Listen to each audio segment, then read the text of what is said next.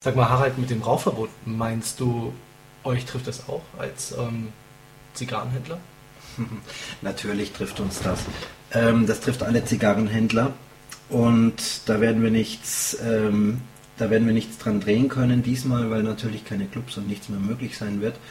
Ein Einbruch von ungefähr 30 Prozent ist auf jeden Fall zu erwarten. Ähm, allerdings in den Wintermonaten, in den Sommermonaten wird sich etwas egalisieren. Und wir können nur abwarten, wie sich das Ganze dann einspielt. Als das äh, Rauchverbot äh, 2008 da war, war es sehr gravierend. Wir hatten also im Januar hatten wir noch einen Einbruch von fast 40 Prozent. Der ist dann im Februar auf 30 Prozent runtergegangen. Das liegt daran, dass sich die ersten Raucherclubs gebildet haben und ähm, hat sich dann im Laufe des Jahres insgesamt auf so 19 Prozent sowas eingependelt. Das ist so das Minus. Die Gesamtbranche hat in dem Jahr ein Minus von 37 Prozent verzeichnet, wenn ich das richtig sehe. Das ist, ähm, das liegt damit, das hängt damit zusammen, dass sehr viele kleine Händler gesagt haben, so jetzt lohnt sich der Verkauf von Zigarren endgültig nicht mehr. Mhm. Aber ich meine, so viele Zigarrenrauchmöglichkeiten gibt es ja nicht wirklich. Also es ist ganz selten, mal, dass, dass ich vorher in, in, einem Restaurant mal äh, nach dem Essen jemanden erlebt habe, der eine Zigarre ähm, geraucht hat. Ähm, in den typischen Kneipen eigentlich auch weniger. Also wenn, dann waren es halt so ein paar Bars, ähm, die es angeboten haben. Ähm, die sind ja aber eigentlich im, im Grunde genommen bestehen geblieben. Äh, eben durch diese Raucherclubs. Und trotzdem habt ihr das so gemerkt, denn ähm, zu Hause werden die Zigarrenraucher ja trotzdem weiter so konsumieren, wie sie es halt vorher auch getan haben. Wir haben es gemerkt. Also es ist für viele sehr wohl die Zigarre nach dem Essen. Und äh, manche Lokale haben ja auch zwei Lösungen angeboten. Und da war es in Ordnung. Und ähm, dann darf man natürlich nicht vergessen, also man hat sich ja auch eine Weile nicht getraut. Das Ganze, äh, so ein Gesetz wird ja mit einer gewissen Propaganda äh, begleitet man stachelt die Leute auf, das gut zu finden und ähm, versucht damit auch ein bisschen ähm, die, ähm, also die Rechtfertigung zu bekommen. Und da war es schon im Vorfeld so, dass wir gesagt haben, so jetzt traut sich endgültig schon keiner mehr in einer Kneipe eine Zigarre auspacken und äh, es kann eigentlich nicht mehr schlimmer kommen. Aber es gibt die Läden, wo der Wirt sagt, nee, bei mir darfst du Zigarren rauchen, schau, hier steht der Humidor, hier ist ein schöner breiter Aschenbecher und, und es ist erlaubt. Äh, diese Läden haben dann, nachdem sie das mit dem Club rausbekommen haben, dann gesagt, okay, und jetzt geht es weiter bei uns und haben das dann soweit aufgefangen. Es muss ja nicht überall geraucht werden dürfen. Es reicht ja, wenn es ein paar Läden gibt, die das ermöglichen, wo diese Leute, das ist ja eine kleine Szene, hingehen kann und seine Kultur noch ausleben kann. Und, ähm, und genau das kaputt zu machen, das hat für mich auch nichts mit Nichtraucherschutz zu tun, weil da waren keine Nichtraucher und da wurde auch niemand belästigt. Das heißt, hier wurde geraucht, ohne dass jemand belästigt wird und das ist eigentlich eine wünschenswerte Situation. Was das soll, weiß ich nicht. Was bedeutet denn das ähm, für die Clubs oder auch für die Zigarrenlounges, die es jetzt mittlerweile wieder gibt? Also für eine echte Zigarrenlounge äh, wie es beispielsweise das I Giulietta ist oder das Park Hilton, wo es einen begehbaren Klimaraum gibt, wo alles darauf eingerichtet ist, wo man nicht einfach eine Eisdiele draus machen kann, weil das die Lage auch nicht hergibt. Da bedeutet das praktisch die Zwangsschließung am 1. August. Das ähm, lässt sich nicht vermeiden, weil ich habe mir eben den Stimmzettel nochmal angesehen, da ist der ganze, da ist ähm, der ganze Gesetzesentwurf drauf es gibt wirklich kein Schlupfloch. Auch was äh, Clubs und EVs angeht, äh, äh, das Rauchen ist in privaten Wohnräumen gestattet, aber das darf schon gar nichts anderes mehr sein. Das ist also sehr streng gehandhabt und, und ähm, das ist wesentlich härter, als das überhaupt notwendig wäre. Also man merkt hier in der Formulierung sehr deutlich, dass hier richtiger Hass vorherrscht. Und das darf eigentlich in einem freien Land nicht sein. Das heißt, ähm, eigentlich gibt es ja jetzt im Moment schon eine Regelung. Ja, die Regelung besagt, dass ähm, grundsätzlich Rauchverbot herrscht. Es herrscht Rauchverbot an allen Schulen, an allen Behörden, überall. Nur in kleinen Kneipen, die weniger als 75 Quadratmeter haben. Das ist so eine Größe, bei der ähm, Wirte normalerweise gar nicht mehr die Möglichkeit haben, noch Personal einzustellen. Ähm, Kneipen, die ähm, kein Essen zubereiten, wo also eigentlich nur getrunken wird, wo es ums Bierchen geht oder um den Whisky. Also die, die dürfen, bekannte Eckkneipe, von der Die bekannte Eckkneipe, aber auch die Cigar Lounges, die dürfen rauchen lassen. Und für die größeren Gaststätten gibt es die Möglichkeit des Nebenraums. Und dieser Nebenraum muss abgeschlossen sein. Das heißt, es muss eine selbstschließende Tür da sein, die darf nicht einfach offen stehen. Manche Wirte halten sich da tatsächlich nicht ran. Wenn man sie dann fragt, dann sagen sie allerdings, ja, ja mal, jetzt machen die da schon dieses Volksbegehren, das kostet mich eine Menge, eine Menge Geld und, und am Ende muss ich das alles wieder ausbauen. Also wir lassen das jetzt mal so laufen, wie es ist. Ich denke doch, dass die, dass die sich auch irgendwann mal an die Gesetze halten müssen, damit dieser Streit endlich äh, vorbei ist. In diesen Räumen darf gegessen werden, es dürfen aber auch dort keine Minderjährigen rein. Ähm, Wenn es der Disco ist, darf da drin nicht getanzt werden, es darf keine Theke drin stehen, es ist ein Nebenraum, der dem Rauchen dient und sonst keine, keine Funktion hat, die irgendwie interessant ist für einen, einen Nichtraucher. Das Nur, ist jetzt schon alles so. Das ist alles schon gesetzt. Wozu gibt es dann eigentlich ähm, diesen Volksentscheid? Ich wüsste das auch gerne. Also, Sebastian Frankenberger hat in einem Interview gesagt, wenn er jetzt mit seinen, äh, mit seinen ähm, für die Zuhörer, Sebastian Frankenberger ist der Initiator des, äh, des äh, Volksbegehrens. Mhm. Also sagen wir mal so, er macht da schon sehr viel, aber es wird natürlich schon auch äh, industriell gesteuert. Äh, Sebastian Frankenberger ist jetzt allerdings halt die Leitfigur. Er ist ähm, NLP ähm, ausgebildet, das heißt, er weiß, wie man mit Leuten spricht, dass sie einem glauben, auch wenn es vielleicht nicht ganz so ist. Und, ähm, und er ist natürlich aufstrebend, er möchte in der ÖDP vorankommen. Und ähm, da ist es für einen jungen Politiker so, dass man einfach in der Zeitung stehen muss, egal mit was. Man muss in der Zeitung stehen. Hinterher hat man, hat man Erfolg. Das haben wir ja schon gesehen bei Joschka Fischer, der sich früher massiv daneben benommen hat und jetzt doch ein seriöser Politiker geworden ist. Man muss irgendwie dafür sorgen, dass die Leute deinen Namen kennen. Und da ist so eine Sache natürlich äh, ideal. Ähm, da haut man tierisch auf die Kacke. Die einen finden einen voll toll, die anderen finden einen zum Kotzen. Aber letzten Endes hat äh, jeder den Namen schon mal gehört. Das ist Sebastian Frankenberger. Sebastian Frankenberger hat, ähm, hat äh, bei einem Interview gesagt, nun ja, äh, er ist Fremdenführer und ähm, abends wollen dann seine Reisegruppen gerne nochmal in eine Kneipe gehen, dann gehen die gerne in eine Raucherkneipe und am nächsten Tag riechen seine Klamotten ganz fürchterlich. Also er ist gezwungen, als Fremdenführer mitzugehen. Ist ja schlimm. Jetzt wollen diese Leute da rein. Ähm, vielleicht könnte man ja einfach sagen, okay, wenn die da alle rein wollen, dann mag das vielleicht okay sein und dann lüfte ich meine Klamotten halt. Vielleicht könnte er sagen, pass mal auf, wir sind Raucher und Nichtraucher, ich bin ein bisschen empfindlich, können wir auch da reingehen und ich sage euch, es ist wirklich gemütlich. Aber ich kann mir beim besten Willen nicht vorstellen, dass Sebastian Frankenberger von der ÖDP als Reiseführer in Passau nicht weiß, wo man rauchfrei einen trinken gehen kann. Das heißt, ähm, eine ganze Partei steht hinter diesem Volksentscheid von einem ihrer Politiker, weil er das nicht so gern hat, dass seine Klamotten nach Rauch riecht? Das ist ja so ein bisschen übertrieben dargestellt. Die ÖDP war immer schon eine Verbieterpartei. Und ich habe mal ähm, mit einem Freund darüber diskutiert, der selber in die ÖDP eingetreten ist. Der hat mir sein Parteibuch gezeigt in, äh, in der Hoffnung, er würde mich dazu bekehren. Ich war damals auch ein bisschen öko drauf, so in Schulzeiten, und hat gemeint, das wäre die richtige Partei für uns. Und ich habe und ihm damals sagen müssen, du pass mal auf, da ist viel Wahres dabei, was die sagen, aber wie sie es machen, ist einfach völlig blödsinnig. Verbieten hier, verbieten dort, das war früher schon nicht anders in den 90er Jahren und es hat sich nicht geändert. Damals war es schon so, dass die den Tabakausstieg äh, gefordert haben und, ähm, und ganz verrückte Sachen. Beispielsweise Wahlrecht für Kinder. Also, wo man sagt, ähm, also jetzt Leute, bleibt mal auf dem Boden. Oder sie haben bei uns per Volksbegehren äh, Sendemasten auf, dem, auf der grünen Wiese verboten, ähm, damit die Handys nicht funktionieren und die Leute zum Telefonieren woanders hingehen müssen und Blödsinn über Blödsinn. Ähm, Das ist ÖDP und ÖDP macht das über den Weg der Demokratie und man muss natürlich sehr vorsichtig sein, damit das nicht ausartet. Das heißt, diese Partei darf das. Sie nutzt das Volk für die Meinungsbildung, also für, den, für das zum Durchsetzen eines Gesetzes.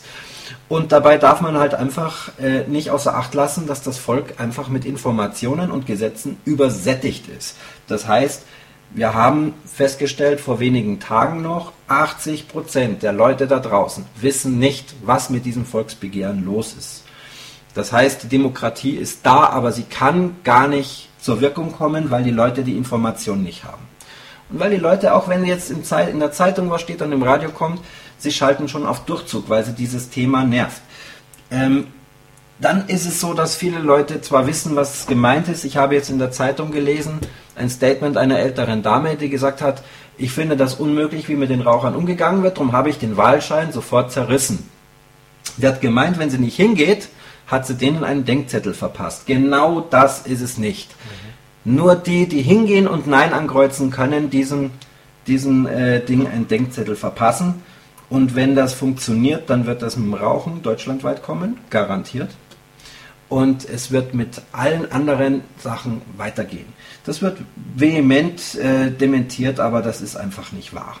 Also wir wissen, was auf dem Tisch liegt, europaweit und äh, weltweit teilweise sogar. Wir haben etwas Einblick in die Strategien. Nach dem Rauchen im, das ist eine Kuckucksuhr, nach dem Rauchen im äh, geschlossenen Raum kommt das Rauchen im Eingangsbereich ähm, das Rauchen in der Nähe von Häusern, das ist also in Ländern, wo sich das Rauchverbot gut hat durchdrücken lassen, schon, schon der Fall. Und, und äh, mit Alkohol wird es auch losgehen. Und diese Sachen, die wir jetzt so mit Koma saufen und dergleichen schon erfahren, da ist immer ein Funken Wahrheit dabei, aber es wird natürlich aufgeblasen. Es wurde auch früher schon, als wir jung waren, wurde auch schon viel zu viel Alkohol getrunken von manchen Leuten. Diese Leute gibt es halt heute noch. Heute wird das dramatisiert, um schon mal den Grundstein zu schaffen für eine, eine Restriktion im Bereich Alkohol. Und so wird das mit anderen Dingen auch geschehen. Das heißt, ähm, eigentlich sollten gar nicht nur die Raucher aufgerufen sein, für Nein zu stimmen, sondern eigentlich jeder, der der Meinung ist, Verbote gehören nicht in äh, seine Welt oder in seine Nähe. Nee, genau. Also man kann einen Nichtraucher wirklich davon überzeugen, dass es hier nicht darum geht, ob es geraucht werden darf oder nicht, weil es darf nicht geraucht werden. Es gibt nur noch wenige Ausnahmen und diese Ausnahmen schaden eigentlich niemanden und vor allem nicht die Kinder, so wie es dargestellt wird. Da wird ein Plakat aufgestellt, ja zum Nichtraucherschutz. Der Nichtraucher ist geschützt. Es geht nur noch darum, den Raucher zu diffamieren und das darf eigentlich in einem freien Land nicht sein. Und das ist eben genau die Sache. Das ist eine Sache, die trifft diesen hier nicht und jenen nicht, also geht er nicht zur Wahl und das nächste Mal gehen wir auf eine andere Minderheit los. Die trifft die dann, äh, aber die sind wenige und andere gehen nicht zur Wahl und so kann man ausradieren. Was war das früher? Ein, ein, ein Geblöcke mit den Kampfhunden. Hunde gibt es heute noch genauso viel wie vor zehn Jahren, als das mit diesen Kampfhunden am Laufen war. Und und ähm, die Hunde und die Hundehalter sind genauso wenig gefährlich, wie es früher waren. Und heute funktioniert wieder alles, aber man musste tierisch auf die Kacke hauen. Das wurde von der Zeitung hochgespielt. Allerdings weiß ich jetzt nicht, ob da eine, eine Industrie dahinter stand, die das ange, angefeuert hat. Aber das hat sich quasi im Sande verlaufen. Ähm, Nichtraucherschutz ist deshalb heutzutage notwendig, weil die Menschen einfach Angst vor dem, vor dem Passivrauch haben. Das heißt, wir brauchen das Ganze gar nicht mehr, gar nicht mehr bewerten nach, äh, nach echt und falsch. Es geht einfach nur noch darum, die Leute haben das gehört im Radio, dass Passivrauch gefährlich sein soll. Wie gefährlich das nun ist oder auch nicht ist, da brauchen wir gar nicht drüber diskutieren, weil die Leute glauben es ja doch nicht. Also sollen sie ihren Schutz haben, aber bitte nicht in einer Sieger-Lounge, in einem Shisha-Café, in einer Bierkneipe, wo sie so nicht reingehen würden. Was ist denn an der Aussage dran, dass in München mittlerweile 89 Prozent bzw. bayernweit 85 Prozent der Gastronomie schon rauchfrei ist? Welche Gastronomie kann man sich denn darunter vorstellen? Also, die haben das KVR befragt und das KVR hat gesagt, ja, das sind so rund 90 Prozent und dann gibt es so ungefähr 5 Prozent, die sich nicht dran halten. Und so muss das ungefähr zustande gekommen sein. Ähm, jeder, der das bezweifelt, soll einfach mal sich in die Lage eines Rauchers versetzen und soll einfach mal versuchen, wo hinzugehen, wo er rauchen kann und essen. Das ist schon mal fast nicht möglich. Bei Kneipen schaut es ein bisschen anders aus. Die meisten Leute merken das allerdings gar nicht, wenn sie nicht rauchen oder wenn sie von, wenn sie bewusst keine, keine äh, Nichtraucher, äh, keine, keine äh, Raucher sind, weil es ist einfach so, da geht der Raucher hin, um sein Zigarettchen zu haben. Das ist halt leider hauptsächlich die Zigarette, das machen wir uns nichts vor. Und dazu sein Bier. Und diese Leute machen das ja eigentlich auch aus Rücksichtnahme. Die haben vielleicht zu Hause Kinder, wollen die nicht vollstinken und sagen, da gehe ich abends gemütlich mit meinen Freunden dorthin, da kann ich trinken, da kann ich rauchen und dann komme ich wieder und dann war's das. Und das funktioniert und das soll ausgeschaltet werden. Es geht hier einfach darum, das Rauchen in, einen, in einen asozialen Zustand zu bringen und ähm, das Rauchen nach und nach auszulöschen. Das kann man teilweise verstehen, weil natürlich gesundheitliche, gesundheitliche Risiken beim Aktivrauchen nicht, äh, äh, nicht bestritten werden. Das ist so. Aber es ist einfach in der Freiheit, in einem freien Land, ist es einfach notwendig, dass jeder ein bisschen schaut, dass er selber gesund lebt und muss einfach selber dahinter sein. Ähm, wenn wir alles verbieten, was für uns gefährlich ist, dann bleibt der Spaß auf der Strecke und, und es gibt diese Freiheit nicht mehr. Und dann werden wir sie vermissen.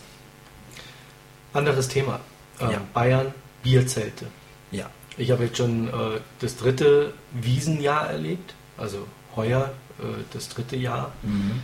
ähm, wo es im Vorwege der Wiesen immer auch ähm, das Gejammere der Festwirte äh, gibt, die dann sagen, ja, aber ähm, wir schaffen das nicht mehr, das in unsere Planung ähm, noch ein, äh, einzunehmen, ähm, dass wir jetzt ähm, die Raucher irgendwie in einem bestimmten Bereich hier abstellen müssen, beziehungsweise nach draußen ähm, bekommen müssen. Wir haben Einbußen, weil wir unsere Biergärten kleiner machen müssen, also die Biergärten, die um die Festzelte herum sind. Jetzt habe ich dreimal das Gejammere gehört und jetzt ist zum dritten Mal die Wiesen trotz alledem nicht rauchfrei. Dieses Jahr ist sie nochmal wieder ausgenommen worden, generell, ähm, um eben diese Planung ähm, oder Planungssicherheit der, der Wirte zu gewährleisten. Was ist denn mit nächsten Jahr? Also ich gehe mal davon aus, ähm, egal was jetzt passiert, wie dieser Volksentscheid ähm, aussieht, dass die Münchner Wirte das doch wieder hinbekommen, dass auch nächstes Jahr die Wiesen nicht rauchfrei sein wird. Kann ich mich darauf verlassen? Nein.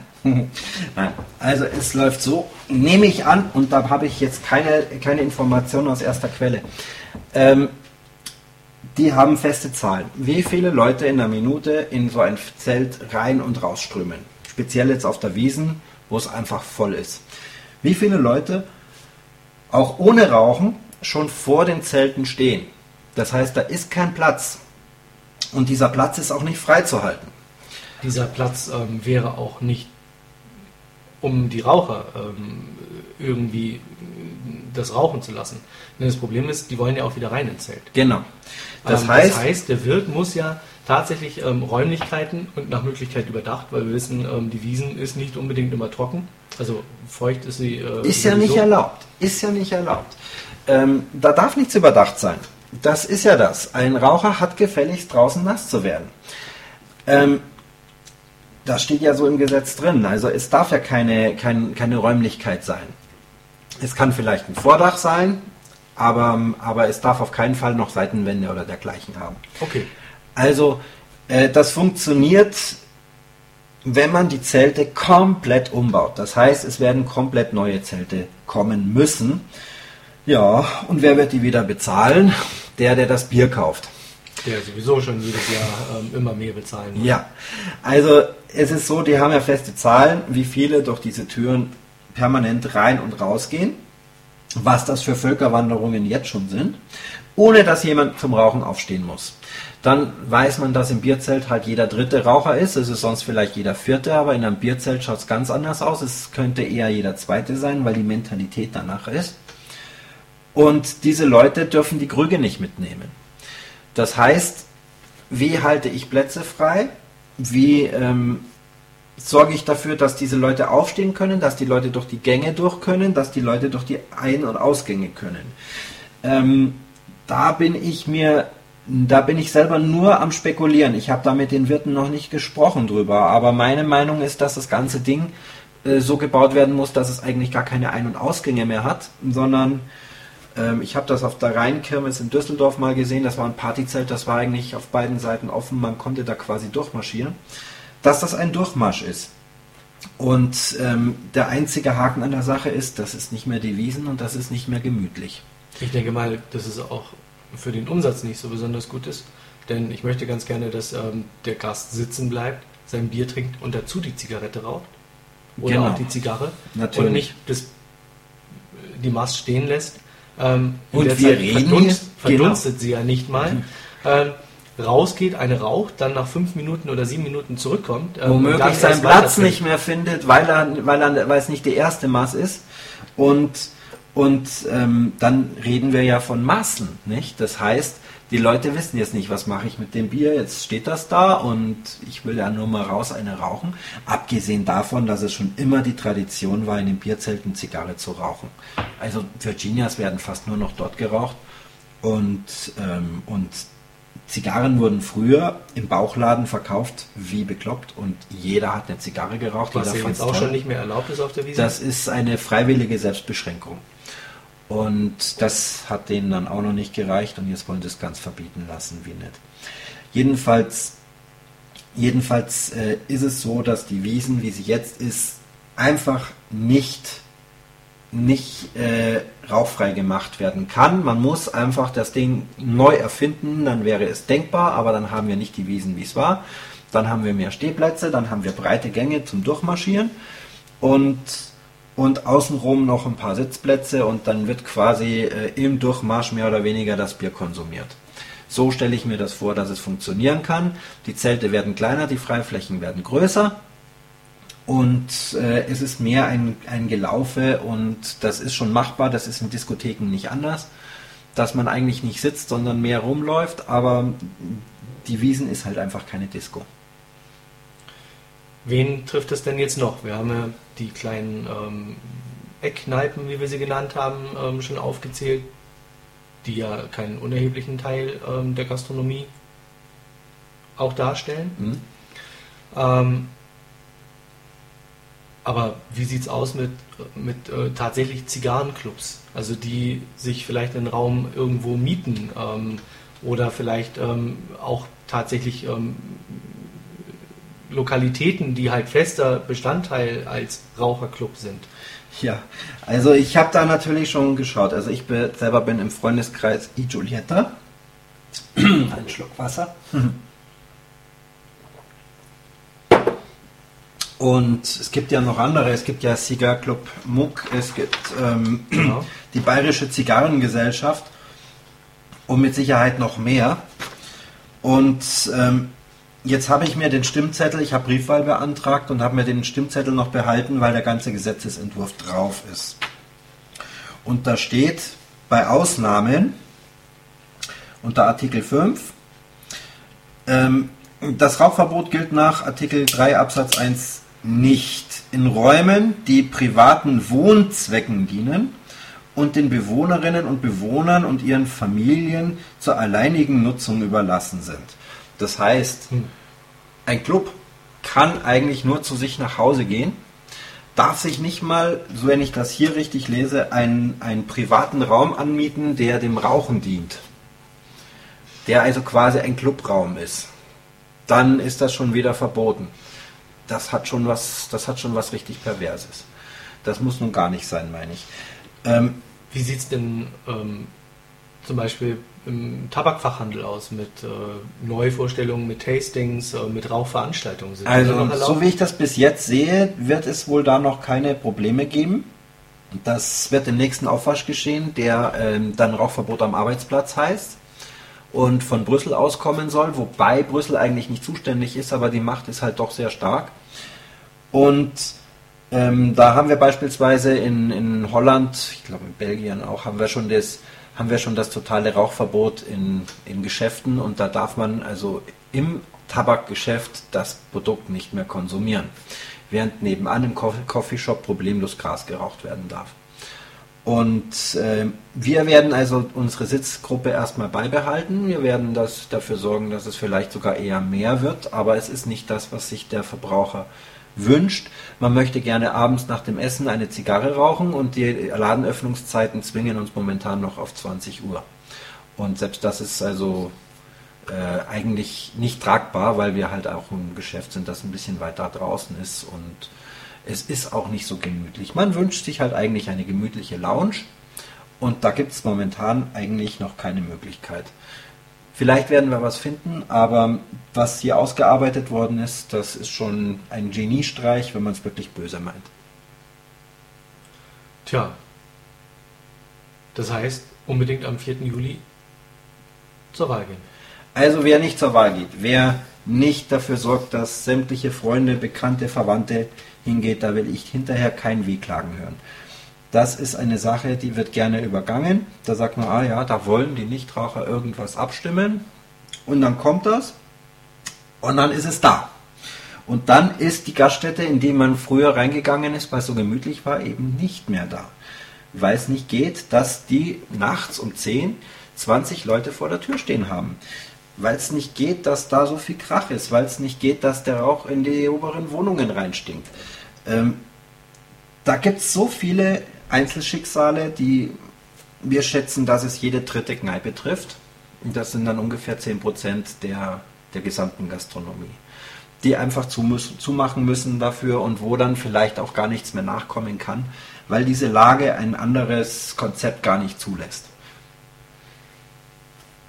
Es wurde vorher bei dem totalen Rauchverbot ja viel von der Konzeptlosigkeit der Gastronomie gesprochen, ähm, die halt dann eben, wenn das Rauchen nicht mehr erlaubt ist, ähm, probieren sollten, ihr Angebot zu überarbeiten, um ihre Kneipe oder auch äh, ja, ihre Bar wieder interessant zu machen für den ähm, Verbraucher. Kann man das so pauschal für alle, auch vor allen Dingen die kleinen Eckkneipen, so ausbrechen? Also es ist so, diese Eckkneipen sind ja teilweise mitten in Wohngegenden und bieten praktisch ein gemeinsames Wohnzimmer für die Leute, die da ihr Bierchen trinken wollen und dazu eine rauchen wollen. Und da kann man nicht einfach einen Subway reinmachen, weil da läuft nicht genug. Ähm, anderes Beispiel, I Giulietta Smokers Lounge in der Arnoldstraße. Der Laden stand über zehn Jahre leer. Da war nichts drin. Und da wäre auch nichts gegangen, bis Dennis auf die Idee gekommen ist, da eine Raucherlounge reinzumachen, weil die an diesem, an diesem Platz gefehlt hat. Und schon läuft da was. Und das Ding wird wieder leer stehen. Das heißt, auch ähm, diese ja doch von ähm, Zigarrenrauchern überwiegend genutzte Zigarrenlounge oder Raucherlounge ähm, wird es dann nicht mehr geben nach dem Rauch? Ist explizit verboten. Ist im Prinzip eine Zwangsschließung. Also, das Gesetz sagt, du kannst den Laden schon aufsperren, du darfst bloß deine Gäste nicht reinlassen oder nicht drinnen rauchen lassen. Das ist aber der Zweck dieses Ladens und ein anderer, äh, ein anderer Zweck funktioniert ja nun auch nicht. Das Ding ist eingebettet in Lokale, die rauchfrei sind. Das ist eine Zeile mit Hotels und alle Hotels haben rauchfreie Bars jetzt und ähm, da läuft nichts. Es läuft nur noch da, wo man die Zigarren rauchen kann. Das sollte eigentlich ein, ein Signal sein, dass, dass der Markt das eigentlich schon wünscht. Ich hoffe, dass die Menschen jetzt aufwachen und sagen, oh, da müssen wir hingehen, sonst wird uns hier was kaputt gemacht. Das heißt, ähm, ich sage jetzt mal, der Großteil der Nichtraucher wird kaum in eine dieser kleinen Eckkneipen gehen. Also da ist er vorher nicht hingegangen, wird es wahrscheinlich jetzt denn auch nicht machen. Als Nichtraucher sicherlich auch nicht in eine Zigarrenlounge gegangen sein, um dort eine Zigarre zu rauchen. Ähm, um dort keine Zigarre zu rauchen, er ist ja nicht Raucher. Um keine Zigarre zu rauchen. Also, wo ist denn jetzt eigentlich dieser Schutz versteckt? Diesen, diesen Schutz haben wir schon längst. Der nicht, äh, die, die Argumente der Nichtraucherfraktion bestehen einfach darin, dass sie sagen, sie sehr, werden durch den Gruppenzwang ab und zu gezwungen, in solche Lokale zu gehen. Das mag sein, aber es liegt einfach in der Entscheidung des Einzelnen. Es sind Minderjährige generell nicht zugelassen. Das heißt, das sind Menschen, die wirklich für sich entscheiden können und die eigentlich froh sein, dass sie entscheiden dürfen.